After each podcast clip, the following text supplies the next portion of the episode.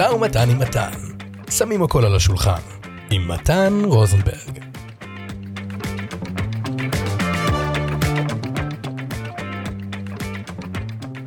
ברוכים הבאים לפודקאסט שלי, משא ומתן עם מתן. אני מתן. שמי מתן ואני קוסם מקצועי, זאת אומרת, אני עושה קסמים באירועים, איפה שמזמינים אותי. ובפודקאסט הזה אתם לא תלמדו אף קסם. אז אם עוד לא העברתם הלאה, חכו שנייה, תנו לי להסביר. זה שאני מוכר את המופע שלי, שהוא במקרה מופע קסמים, לא אומר שאני מדבר על איך לעשות מופע קסמים. ובפודקאסט הזה אני מדבר, וניחשתם נכון, על איך לנהל משא ומתן כדי למכור את מה שאתם מוכרים. בין אם מי שמקשיב לי עכשיו, המאזינים היקרים, בין אם יש לכם חנות פיזית או יש לכם עסק שנותן שירות ללקוחות, רוב הסיכויים שאתם מדברים הרבה עם לקוחות, ושם אולי נמצאת הבעיה. אתם מרגישים שאתם מפספסים את הלקוח, והכי גרוע, אתם לא יודעים למה. בפודקאסט הזה, בפרקים הקודמים, בפרק הזה ובפרקים הבאים, אני פירטתי ואפרט טכניקות, שיטות ופילוסופיות שיאפשרו לכם לנהל משא ומתן באפקטיביות, ובסופו של דבר למכור. עכשיו, את הפרק הזה, פרק 11, אני אפתח בצ'יזבד. אז אם אתם מאזינים לפרק הזה בנהיגה, תהיו מרוכזים בבקשה בנהיגה, ואני אשתדל לא להפחיד אתכם יותר מדי. אתם מוכנים? הנה הצ'יזבד. היו היה קוסם. כולם אהבו את אותו הקוסם. הוא היה יקיר הממלכה. והמליצו עליו לבת מצווה של הבת, ולאירוע חברה של הדוד, והיום גיבוש של הדודה. וככה אותו קוסם שכולם אהבו, המשיך לעבוד ולעבוד ולהופיע בכל האירועים בכפר. והוא התחיל להבין שאם הוא רוצה לשמור על שפיות ולהתחיל לסנן לקוחות ולא להגיד כן לכל אירוע, הוא חייב להתחיל להעלות מחירים. שנה עברה והוא לא הצליח. הוא לא הצליח להעלות מחירים. עוד שנה עברה, עוד שנתיים, עד שהוא גילה. הוא גילה את הסוד האיום והנורא. הוא גילה שהוא קולל. הטילו עליו את קללת ההנחה. קללת ההנחה. אותו קוסם הסתכל למעלה וראה ענן שחור שעקב אחריו לכל מקום. לא משנה לאן הוא הלך. לא משנה לאן הוא הלך, ירד עליו מבול. מבול של לקוחות שמבקשים את אותו המחיר שהוא עשה להוא, ואותו המחיר שהוא עשה לאי. ולא משנה מה הוא ניסה לעשות, לאן הוא ברח, הענן השחור הזה היה כל הזמן שם, מעל הראש שלו. עכשיו, אם הייתם בנהיגה ועצרתם בצד, אני מבסוט עליכם, ובמידה ולא, שמרו על עצמכם, כי אני ממש משקשק מלהגיד את המילים האלה. אבל עכשיו, ברצינות. קללת ההנחה זה דבר אמיתי? האם זאת קללה אמיתית, או שהכל בראש שלכם? בואו נתחיל עם ההגדרה, מה זאת בכלל קללה? בדרך כלל כשאנחנו מתכוונים לקללה ביום יום, אנחנו מתכוונים למילה לא יפה שיוצאת לנו מהפה, מילה לא יפה בלשון המעטה, מילה שאתה או את מכנים אדם אחר שחתך אתכם בכביש, עקף אתכם בתור, או נתן לכם צ'פחה על הגב, קצת יותר מדי חזקה. אבל המושג קללה, יש עוד הגדרה, זה מגיע מהמיסטיקה, כן? כן. כל תורת הנסתר, מיתולוגיה, מכשפות, הארי, פוטר, ואפילו במיסטיקה היהודית אצלנו, יש קללות. בין אם אתם מאמינים להן או לא, זה לא רלוונטי, כי יש להם אפקט פסיכולוגי חזק. בין אם הקללות זה דבר אמיתי, הקללות אמיתיות, ובין אם לא. המונח קללה בהגדרה הזאת אומר שמה שאתה אומר על זולתך, אתה בעצם מאחל לו. קללה זה כשאנחנו מאחלים משהו לא טוב, לפעמים רע, לפעמים רע מאוד למישהו אחר. וברכה זה ההפך. לברך מישהו זה לאחל לו משהו טוב, טוב מאוד, או אפילו מצוין. יש, uh, בכל מיני קורסים פילוסופיה, יש שאלה פילוסופית מאוד מאוד מוכרת, אתם מכירים אותה אולי. אם עץ נופל ביער, ואף אחד לא היה ביער כשהוא נפל, האם העץ השמיע קול? האם זה עשה סאונד כשהעץ נפל? אז אם נקביל את זה לקללות, אם אף אחד לא יאכל לנו שום דבר רע, האם עדיין רובצת עלינו קללה, או שזה רק בראש שלנו? קללת ההנחה היא בעצם מושג שלמדתי מהמנטור העסקי שלי, זיו רביב, הקואוצ' שלי. וקללת ההנחה היא במרכאות קללה. קללה שקורית כשאתה נותן הנחה ללקוח אחד ויחיד, והשבעת אותו. לא להגיד שום דבר לאף אחד. ושהמחיר הזה רק בשבילו, ושהוא מקבל אותו רק בגלל שזה Black Friday, Cyber Monday, סוף עונה, סוף שנה, חיסול מלאי, שניים במחיר אחד, שלוש במאה, ועוד ועוד ועוד. אותו לקוח שקיבל מכם הנחה, הרוויח, אחלה. הוא חסך קצת כסף. וכשאתה באת כדי לממש את השירות או לספק את המוצר, הוא היה גם סופר מרוצה. נהדר. לקוח מרוצה זה מקור מספר אחד להפצה רחבה של החנות או העסק שלך ברבים. כי ככה כולם ישמעו. כולם ישמעו עליי, למשל, על המופע המדהים של מתן רוסנברג. ואותו לקוח, אה, הוא, הוא יזמין זוג חברים לקפה, והזוג יספר לו שלבן שלהם אלירן יש עוד רגע בר מצווה. אז עכשיו אותו לקוח נכנס לפעולה, זהו. הוא יגיד לחבר הזה, שמע, מתן, מתן רוזנברג, האומן חשים, האומן חושים, חצה לי אומן חושים, האומן חושים שהיה מצווה של דנדן, היה מדהים. אתה זוכר אותו, נכון? הוא שיחק אותה, כולם עפו עליו. ואותו חבר מתחיל להשתכנע עוד ועוד, ואז השאלה מגיעה. תגיד, אותו קוסם, אומן חושים, מתן, כן? כמה, כמה הוא לקח לכם uh, לבר מצווה של דנדן? ופה החבר שוכח את הבטחתו, או שוכח את הנסיבות שבגללם הוא קיבל את המחיר שהוא קיבל. אולי הוא אפילו לא זוכר שהוא קיבל הנחה, הוא פשוט זכר את המחיר. והוא אומר לעצמו, זה בטח המחיר הרגיל שלו, והוא פשוט מספר לחבר, וככה זה מתחיל. ככה הקללה תופסת תאוצה. החבר הזה, הזה עם הבר מצווה לבן שלו אלירן, מתקשר למספר הטלפון של מתן רוזנברג, והוא חמוש בידע ובהמלצה מהקוסם של הבר מצווה של דנדן. אז הוא מוכן כבר למשימה. מתן עונה לטלפון, נותן את כל השפיל, את כל ההצגה, ועכשיו מגיעים לשלב המחיר. ומתן אומר מחיר אחר, מחיר יותר גבוה ממה שהוא גבה אז בבר מצווה של דנדן. איך יכול להיות שהבן שלי אלירן בבר מצווה שלו יצטרך לשלם יותר? זה לא הוגן. למה אתה לא יכול לתת לי את אותו המחיר שעשית לחבר שלי? מתן נשבר, מתקפל, ואומר, אה, אוקיי, בגלל שאתה חבר שלו, אני אתן לך את אותו המחיר. ואז מתן מסתכל למעלה, ולא מבין למה הענן השחור הזה עוקב אחריו כל הזמן. למה הוא לא מצליח להעלות את המחיר? למרות שהחלב כבר מזמן לא חמישה שקלים, השכירות שלו עלתה ב-2,000 שקל, ליטר דלק הוא כבר כמעט שמונה שקלים, והוא נהיה עוסק מורשה, וצריך להוסיף, או יותר נכון לספוג, 17% אה, ירידה ברווח שלו.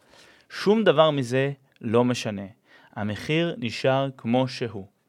אז יש לי תשובה. יש לי תשובה, יש לי כישוף נגד. יש לי אנטידוט, יש לי מילת קסם. משהו שיכול להסיר את הקללה. אתם לא תאמינו כמה זה פשוט. אותה קללת הנחה, אפשר להסיר אותה בקלות. אפשר להפיג את הענן השחור הזה שמעליכם. אותו ענן שחור שמוביל לאותו המחיר בכל עסקה שאתם עושים. אתם מוכנים? זה מאוד מהפכני. כדי להסיר את הקללה, אתם צריכים להשתמש רק במילה אחת, מילת קסם.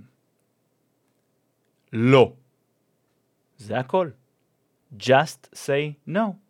לא, אני מצטער, אני לא יכול לתת לך את המחיר של ההוא, או את המחיר של ההיא.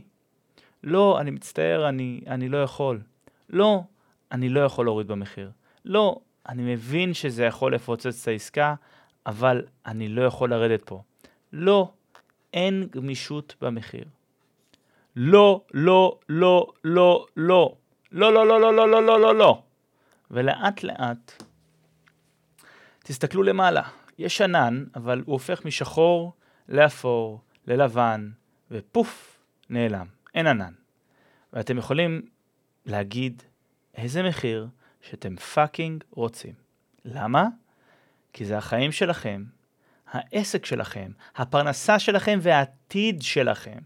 ואף לקוח, lead או חבר שמנסה לעזור, ובדרך כלל עובד כשכיר ומחליט לייעץ לכם איך לנהל את העסק שלכם, אף אחד מהם לא יכול להגיד לכם מה לעשות.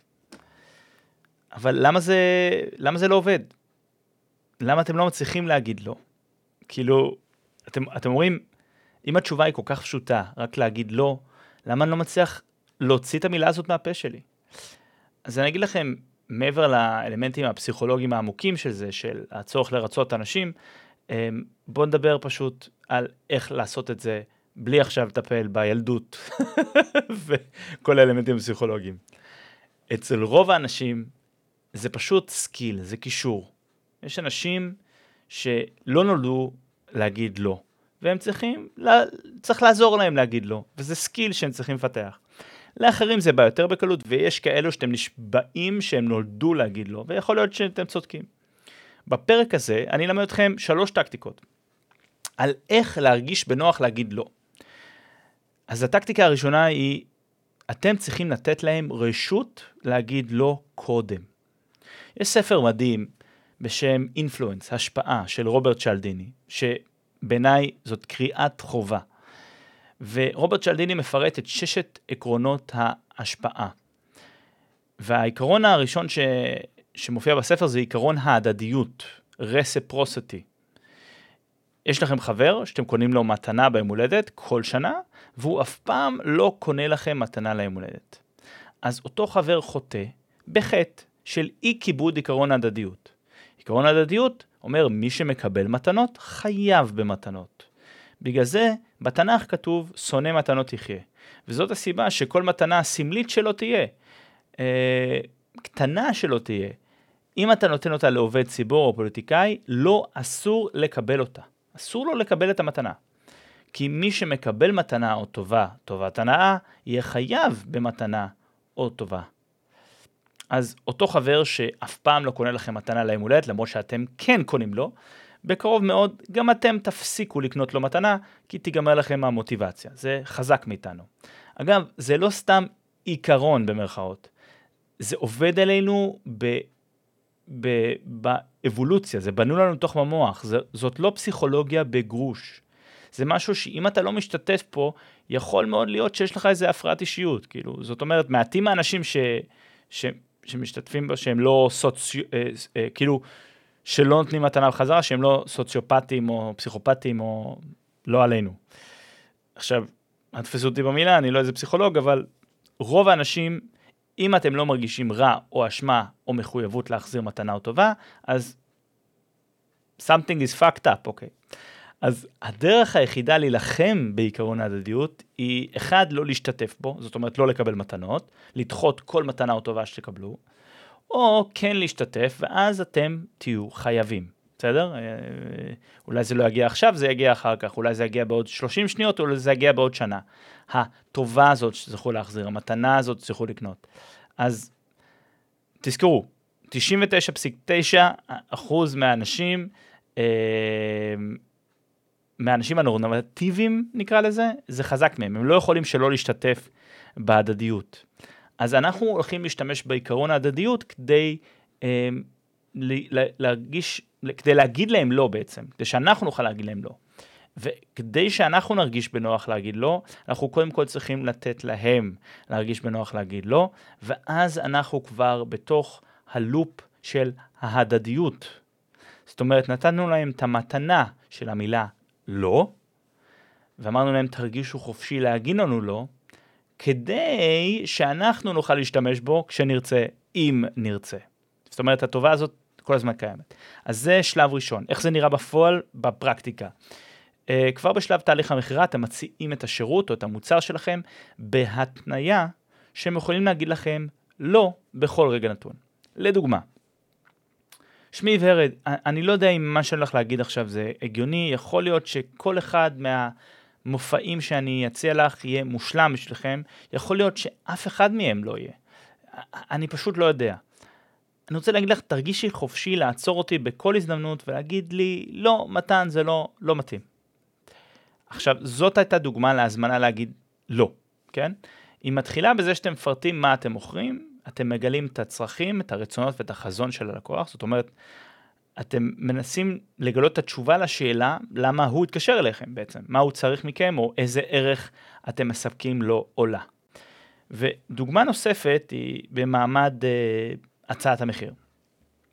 אה, אתם יכולים להגיד את המחיר, ולפני שאתם אומרים את המחיר אתם מכינים את השטח. אתם אומרים, אה, למשל, שמע, יונתן, אני הולך להגיד לך את המחיר, ואני לא יודע אם הוא יתאים לך. אנחנו התיידדנו מספיק במהלך השיחה, כדי שאם המחיר שאני הולך להגיד לך עכשיו לא מתאים, פשוט תגיד לי.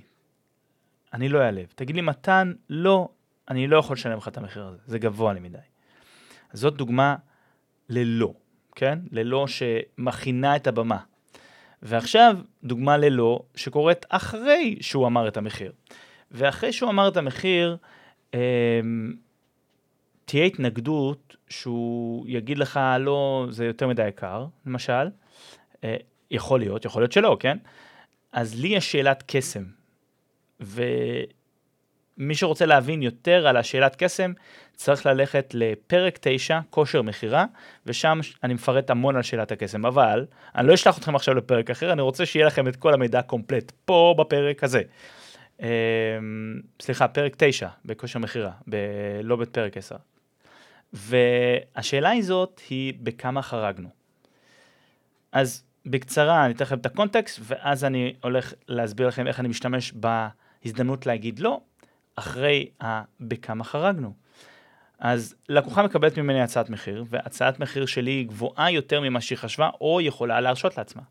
אז אצלי בראש אני חושב, אוקיי, בוא נראה בכמה היא יקרה.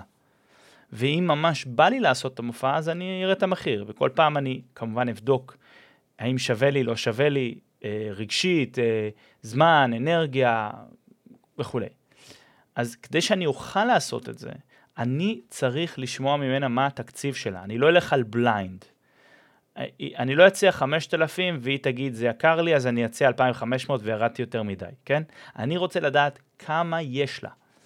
עכשיו, אם אני אשאל אותה מה התקציב שלה, היא עלולה להיכנס למגננה, כי זה מידע כביכול סודי, כן? היא, היא לא אמורה להגיד לי. אז מה שמרכך את זה, זה לשאול בטון אמפתי מוחלט, בכמה חרגנו. ואז רוב הסיכויים היא תגיד לי, היא פשוט תגיד לי את המחיר. וזאת תהיה התגובה שלי, אוקיי? אז אני, אני למשל, אני רוצה לעשות את המופע, ואנחנו, באמת זה משהו בתחום הנורמה. נגיד אני הצעתי 5,000, אה, והיא אמרה לא, זה לא בתקציב, אז אני שואל בכמה חרגנו, והיא אומרת 4,000. אז נגיד, אני רוצה להתקרב ל-4,000, אין לי בעיה, אז אני רוצה להזמין עוד פעם את ההזדמנות ללא. הלא הזה חוזר כמה פעמים במהלך, ה... במהלך השיחה. עכשיו, זה מקרה אמיתי, הוא נכתב בוואטסאפ, אני מקריא לכם מילה למילה. אני אומר, אני מבין, שמי, אנחנו לא כל כך רחוקים. אם תוכלי לבוא מעט לקראתי, אני מבטיח שאני אבוא הרבה לקראתכם. הכי חשוב שתרגישי שזה זה. תראי את הסרטונים, תשמעי את ההמלצות, שמחי על תחושת הבטן שלך, ואם זה לא, אז זה לא זה. זה מרגיש לך הוגן? אם לא, תרגישי חופשי בבקשה להגיד לי לא. אז אני לא יודע אם שמתם לב, כמה פעמים אני הזמנתי אותה להגיד את המילה לא. פעמיים. אפילו שלוש מרומז, אבל פעמיים. אבל קודם כל, אני מפעיל את עיקרון ההדדיות. אני אומר לה, אם תוכלי לבוא מעט לקראתי, אני מבטיח שאני אבוא הרבה לקראתכם. בסאבטקסט, את נותנת לי מתנה ואני מחזיר לך מתנה. את פוגשת אותי למעלה במחיר שלי ואני יורד לקראת המחיר שלך. זה הדדיות. עכשיו, אני אומר לה, אני אומר, הכי חשוב שאת תרגישי שזה זה, ואם זה לא, אז זה לא. פה אני נותן לה להרגיש בסדר אם היא אומרת לא. אני לא רק אומר לה להרגיש בסדר, אני אומר לה, תקשיבי, התחושות שלך לגיטימיות, צריכות לה, צריכים להכיר בתחושה הזאת. אם את מרגישה שזה לא זה, אז לא. תלכי עם התחושה שלך. ואז אני אומר, אני מזמין אותה להגיד לא במפורש. זה מרגיש לך הוגן? אם לא, תרגישי חופשי בבקשה להגיד לי לא. אז עכשיו במידה ואני אהיה במצב שאני אחליט שאני רוצה להגיע לפשרה, לי תהיה הזכות להגיד לא, או להגיד כן, ואם אני צריך להגיד לא, אני ארגיש בטוח להגיד לא. כדי שהקללה לא תיפתח, אוקיי? שלא תוטל עליי הקללה, קללת ההנחה. אתם זוכרים? על זה אנחנו מדברים בפרק הזה, קללת ההנחה. אז זאת הטקטיקה הראשונה. הטקטיקה הראשונה, בסיכום, היא להגיד לאותו אחד, וואו, אני מצטער, אני לא יכול לעשות לך את אותו מחיר שעשיתי להוא, או סליחה, אני לא יכול, או אותו מחיר, לא, אני, אני לא יכול, סורי, אני לא יכול לעשות אותה הנחה. לא חייבים להגיד לא במילה אחת, לא קשה כזה. אפשר לרכך את הלא, אבל באותו זמן לא להשאיר אותו לפרשנות חופשית. זה צריך להיות ברור, כן? אז זאת הטקטיקה הראשונה, להרגיש בנוח להגיד לא. איך אנחנו מרגישים בנוח? אנחנו משתמשים בעיקרון ההדדיות. אנחנו נותנים לאתם רשות להגיד לא, ואז אנחנו מרגישים בנוח להגיד לא. טקטיקה שנייה, שיכול להיות שאתם תשתמשו או בזאת או בזאת, או גם וגם. והטקטיקה השנייה, כדי לאפשר לכם להרגיש בנוח להגיד לא, זה להיות מוגנים עם מידע. במידה ואתם תצטרכו להצדיק את הלא הזה. כל אחד מפחד שאם תגיד לא, אז ישמעו לך למה לא, כאילו. אז בדרך כלל כשלא נאמר באמפתיה מסוימת, הם, לא שואלים כל כך למה לא, אבל זה יכול לקרות, ואתם צריכים להיות מוכנים עם הצדקה מאוד ברורה שאצלכם במוח קורית. בשביל לעשות את זה, אתם צריכים לתעד כל דבר אפשרי.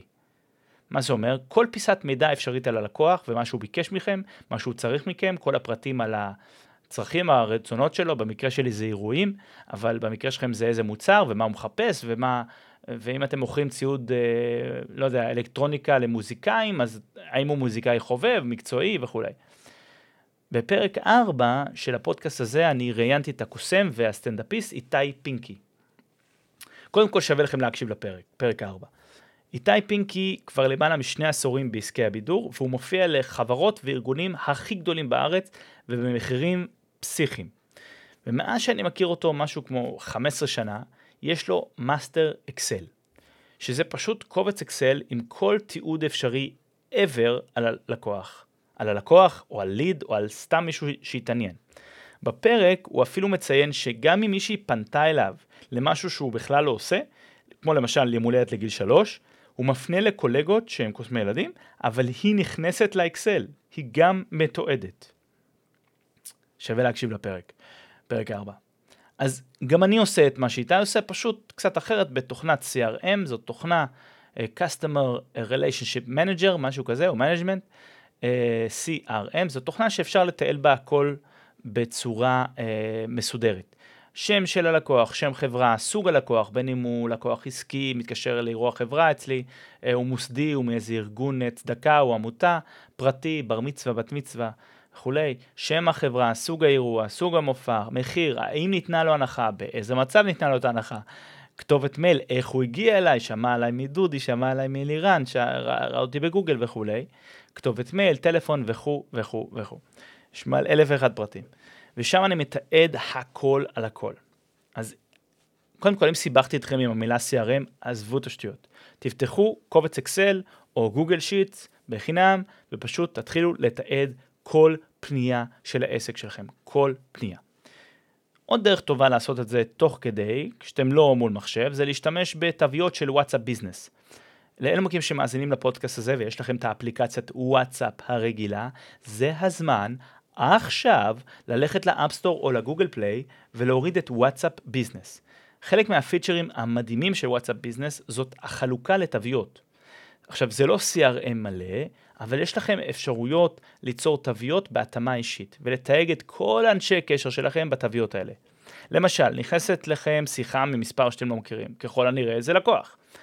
אתם עונים לטלפון, מבצעים את שיחת המכירה הראשונית, ולא משנה מה קורה בשיחה, בין אם אתם סוגרים את העסקה, לא סוגרים את העסקה, קובעים זמן לשיחה שנייה או שלישית, או קובעים את השלבים הבאים, אני שומר אותה בטלפון, ומתייג אותה. אגב, אני שומר אנשים בטלפון באופן כללי עם השם הכי ארוך אי פעם. למשל, אלינור דרך גוגל, בר מצווה לבן שלה רני, ב-25 באפריל 2024, אמרתי לה 6,000, צריכה לדבר עם בעלה. כן, כל זה כתוב בשם של האיש קשר. אם אתם אי פעם פוגשים אותי ברחוב ורוצים לשמוע אם זה אמיתי, תבקשו ממני, אני אדליק את הטלפון מולכם, אני אפתח את הטלפון מולכם ואראה לכם איך זה רשום.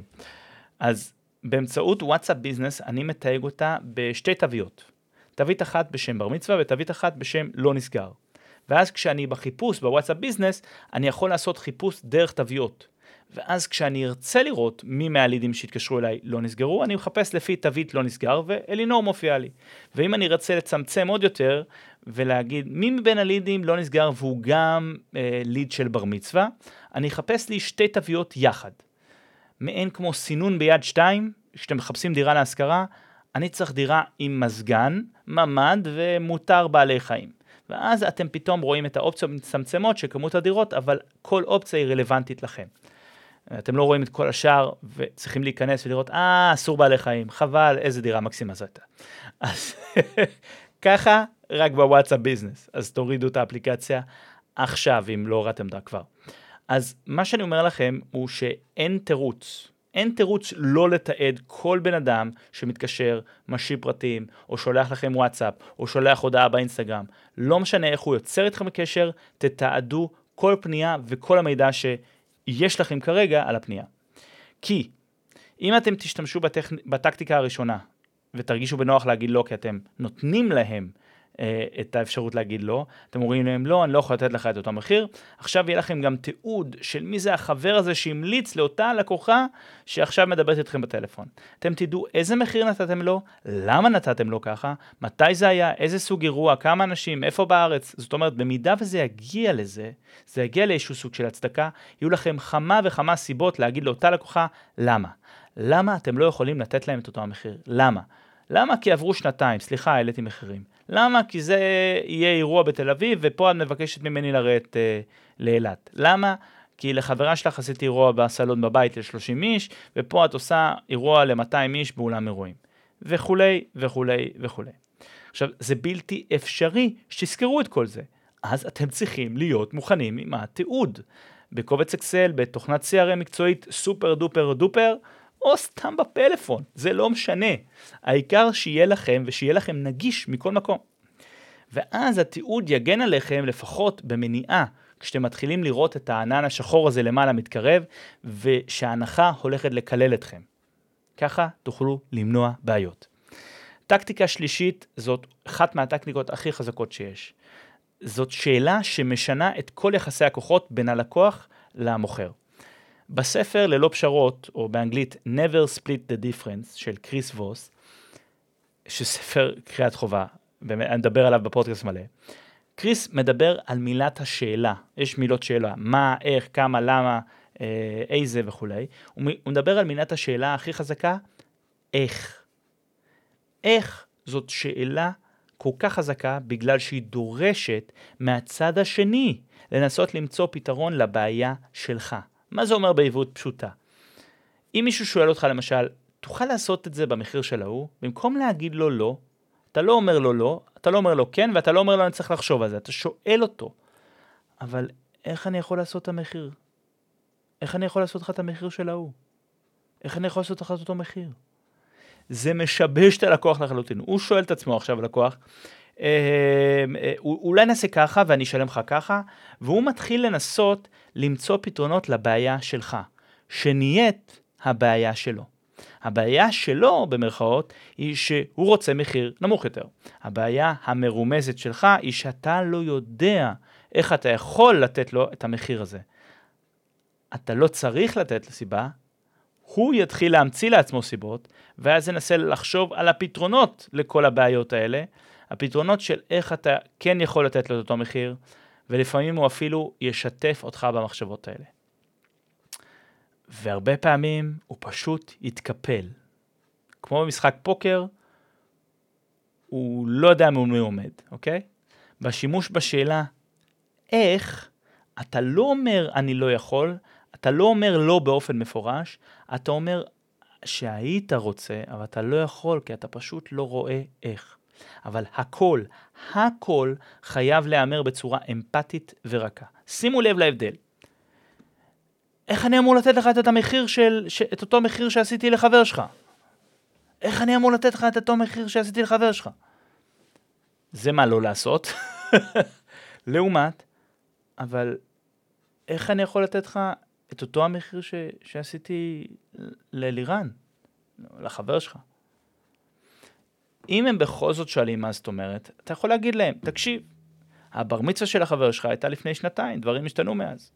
או הבר מצווה של הבן של דודי הייתה ל-30 איש בבית שלו ביום שבת בצהריים בגבעתיים, ואתה מבקש ממני כרגע שאני אעשה בת מצווה לבת שלך ל-200 אורחים ביום חמישי בערב באולם אירועים ביוקנעם. ועכשיו אתה חוזר על השאלה, איך אני יכול לעשות לך את אותו מחיר של דודי? וזהו, זה באמת עד כדי כך פשוט. פשוט צריך אומץ קצת לעשות את זה. ואלו שלוש הטק... הטקטיקות, הטכניקות, על איך שאתם תרגישו בנוח להגיד לא. אחת, תנסחו את השאלות שלכם ככה שהלקוח תמיד יהיה, תהיה את האפשרות להגיד לא, בכל הזדמנות, ומפני שנתתם להם את ההזדמנות הזאת במתנה, חוק ההדדיות קובע שגם לכם יש את הזכות להגיד לא, מתי שתרצו, אם תרצו. שתיים, תדע, ת... הרג אותי המילה הזאת. תדעדו, תתעדו, לתעד, לתעד, לתעד כל דבר לגבי כל פנייה שלכם, כל הזמנה.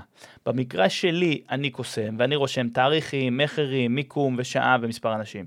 אולי אתם שיפוצניקים, ומדובר בהזמנת חומרים, שכר עובדים שעלה, אגרות, רישיונות וקנה מידה של שיפוץ. זאת אומרת, אה, היי, גברת, את, את, רוצה ממני את אותו מחיר למטבח שעשיתי לחדר שירותים. כאילו, קחו את זה למקום שלכם, מה שאני בא להגיד. והכי חשוב, תתעדו. הרגה אותי המילה הזאת. תדעדו הכל במקום שנגיש לכם. שלוש, השאלה איך. השאלה איך אני יכול לתת לך את המחיר הזה, משבשת את הלקוח וגורמת לו לרוץ במעגלים על מנת לפתור את הבעיה שלך. והרבה פעמים הוא פשוט מתקפל ואומר כן למחיר שאתה מציע, כי הוא לא רואה ברירות אחרות. עכשיו, האם אני אומר שאף פעם לא כדאי לתת הנחות? לא. אפשר, רצוי ומותר לתת הנחות מדי פעם.